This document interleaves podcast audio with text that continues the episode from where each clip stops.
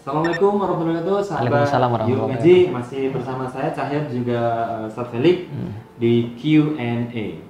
Uh, question and Answer. answer. Nah, question and ask. Anda bertanya, kami bertanya. Uh, ini ada pertanyaan menarik dan bagi saya ini amat sangat menarik gitu. ya. Iya. Kenapa? Ini pertanyaannya. Kalau timbul perasaan kurang piknik, Mm-mm. oh, kayaknya kurang piknik ya, atau ingin jalan-jalan ke suatu tempat, Mm-mm. apakah itu termasuk hajatul udhawiyah atau goriza? Hmm, bahasa apa ini orang nggak ngerti ya? Apa ini? Nah ini berarti untuk teman-teman atau teman-teman yuk ngaji ya, ada dua terminologi bahasa ini, Iya, ya. baik. Yaitu ada hajatul udhawiyah, ada goriza. Kayaknya kita perlu ulik sedikit ini. Ya, baik. Jadi gini teman sekalian, di dalam kehidupan manusia itu ada yang namanya tokotul hayawiyah, ada namanya potensi kehidupan, gitu kan ya. Potensi kehidupan ini ada pada hewan dan juga ada pada manusia. Tapi di dalam manusia ada yang namanya khosiatul insan, ada yang namanya kekhasan yang hanya manusia yang punya. Oke ya, kita bahas ya. Kalau tokotul hayawiyah itu hewan punya, manusia punya. Misalnya seperti apa? Satu, keperluan jasmani. Ini adalah tokotul hayawiyah, keperluan jasmani. Lapar, perlu makan, perlu sekresi, perlu ekskresi dan sebagainya. Yang kedua adalah eh, namanya gorizah atau naluri. Kalau keperluan jasmani ini adalah terkait dengan masalah-masalah yang harus dipenuhi. Kalau naluri ini adalah eh, penampakan-penampakan yang tidak harus dipenuhi tapi ada pada pada setiap yang hidup. Tokotul hayawiyah dua. Nah, pada manusia ada yang namanya akal. Ada nama akal khosiatul insan ini adalah khas pada manusia itu adalah akal. Jadi gini, eh, kalau keperluan jasmani ini bedanya dengan naluri apa? Keperluan jasmani ini kalau dipenuhi, sorry kalau tidak dipenuhi dia bakal mati, Wah, mengancam jiwa banget. mengancam jiwa. Contoh, nggak makan mati, nggak bisa ke belakang mati, nggak bisa keringatan mati. Nah, itu adalah tentang keperluan jasmani, Jadi intinya kalau tidak dipenuhi itu mati, mati. mengancam jiwa. Mengancam jiwa. Yang kalau yang kedua yang namanya naluri atau gorizah ini tidak dipenuhi, tidak mati, Hmm. Tapi galau. Oh, gelisah. gelisah, galau. Contoh misalnya, nah ini terbagi tiga. Ada ada yang tentang eksistensi manusia. Misalnya contoh, kita merasa kemudian marah ketika kita diperlawan kasar, itu adalah bagian dari eksistensi. Hmm. Jadi setiap motivasi-motivasi karena aku, Hmm. uh, aku ya, aku nggak mau mati, lari, itu adalah naluri yang namanya gorizatul bako. Hmm. Ada lagi kemudian eks- eh, motivasi yang kemudian didrive oleh keinginan untuk melanjutkan keturunan. Hmm. Ngelihat cewek Oh, senang. iya. Kalau bagi laki-laki, la- eh, perempuan lihat laki-laki senang, lihat anak-anak senang. Tidak terbatas pada cinta. Cinta adalah bagian kecil daripada gorizatun Gorizatun nau, iya. tapi cinta yang lebih besar Kasih sayang kita pada saudara kita. pada orang tua, Pada orang tua. pada anak-anak dan sebagainya. Ini gorizatun nau. Yang ketiga ada namanya gorizatun tadayun, yaitu adalah eh, sebuah naluri untuk kemudian mensucikan sesuatu. Nah, kalau begitu eh, rasa kurang piknik ini masuk yang mana? Yang jelas bukan masuk hajatul udhawiyah. Pengen terus. Nah, terus mati gitu kan. Lah kan ciri-ciri udah jelas. Kalau seandainya tidak dipenuhi mati kalau hajatul udhawiyah, kalau keperluan jasmani, kalau tidak dipenuhi mati. Nah, ada bedanya lagi. Keperluan jasmani ini drive-nya dari dalam.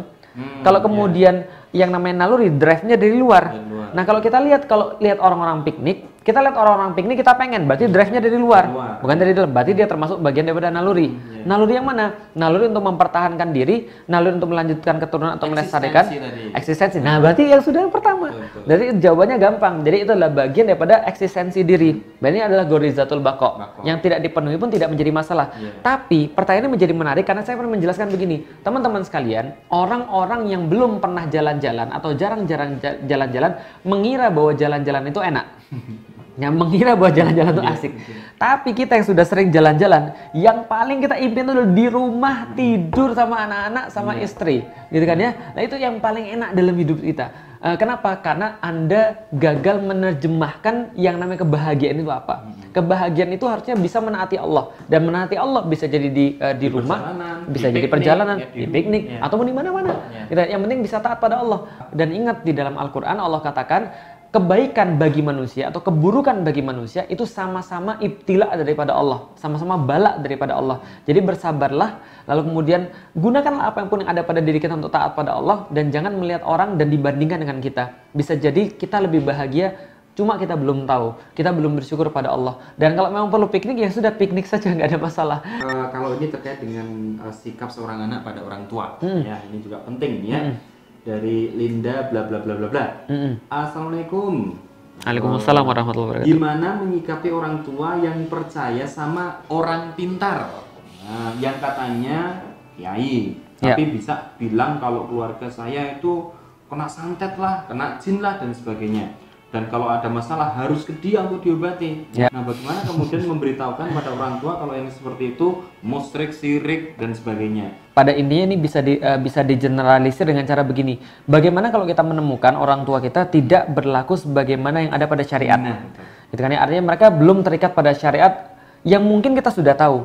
Nah, maka coba lihat bagaimana Nabi Ibrahim mendakwai eh, orang tuanya juga ya. Ada yang berkata ini adalah pamannya gitu kan ya, yang kemudian disampaikan dalam surat Maryam.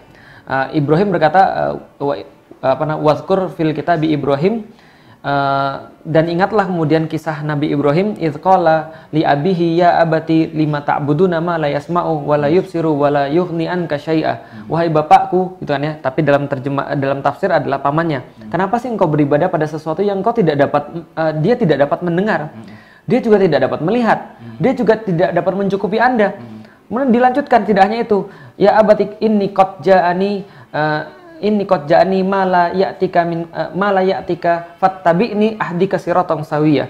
Eh, wahai bapakku, maka ikutilah aku. Ini telah datang kepada saya. Ini sesuatu yang tidak pernah datang kepadamu. Maka ikutilah aku. Inilah jalan yang benar. Nanti aku tunjukkan jalan yang benar. Dikatakan lagi, ya abatilah ta'budi syaitan. Inna syaitan akan rahmani asiyah. Wahai bapakku, jangan ikutin syaitan. Gitu kan ya? Sesungguhnya syaitan itu adalah musuh yang sangat nyata bagi kamu. Ya abati inni akhafu atamassaka adzabu minar rahman. Wahai bapakku, aku takut kalau kamu seperti ini, kamu akan kemudian diazab oleh Allah. Dan kemudian menjadi kemudian itu menjadi wali ya, menjadi kemudian eh, temanmu. Tapi apa balasannya? Balasannya adalah eh, Arogibun anta an alihati ya Ibrahim. Apakah kamu benci sekali pada pada agamaku ini ya Ibrahim? Lalu kemudian diancam wa ilan la ilan tantahi la arjumannaka wahjurni maliya. Kalau kamu tidak berhenti kamu kamu kami akan rajam dan kamu akan kemudian kami jauhkan dari tempat kami. Nah, maka jawaban Ibrahim Uh, salamun alaika astaghfirulaka rabbi. Uh, ya sudah keselamatan bagimu kalau seandainya kamu mau mengikuti petunjuk daripada Allah dan kemudian mudah-mudahan Allah kemudian memaafkan engkau. Aku doakan kalau engkau mengikuti petunjuk daripada Allah itu tadi. Nah, artinya ini kemudian dakwahnya kepada pada bapak dan ibu, sorry, kepada uh, orang tuanya. Ada yang bilang pamannya. Dan dakwah artinya tidak ada yang punya formula pasti berhasil. Hmm. Sebagaimana Rasulullah Shallallahu Alaihi Wasallam juga berdakwah pada orang tua orang tuanya, pamannya juga belum tentu bisa berhasil. Lah kenapa? Dakwah tidak ada formulanya teman-teman sekalian.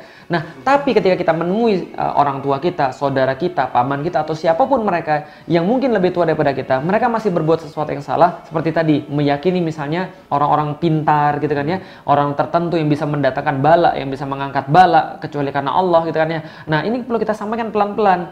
Coba misalnya contoh seperti ini. Kalau kita takut sama satu anjing misalnya, yang terbaik itu bukan mendekati pawang anjing, tapi yang terbaik adalah mendekati yang punya anjingnya.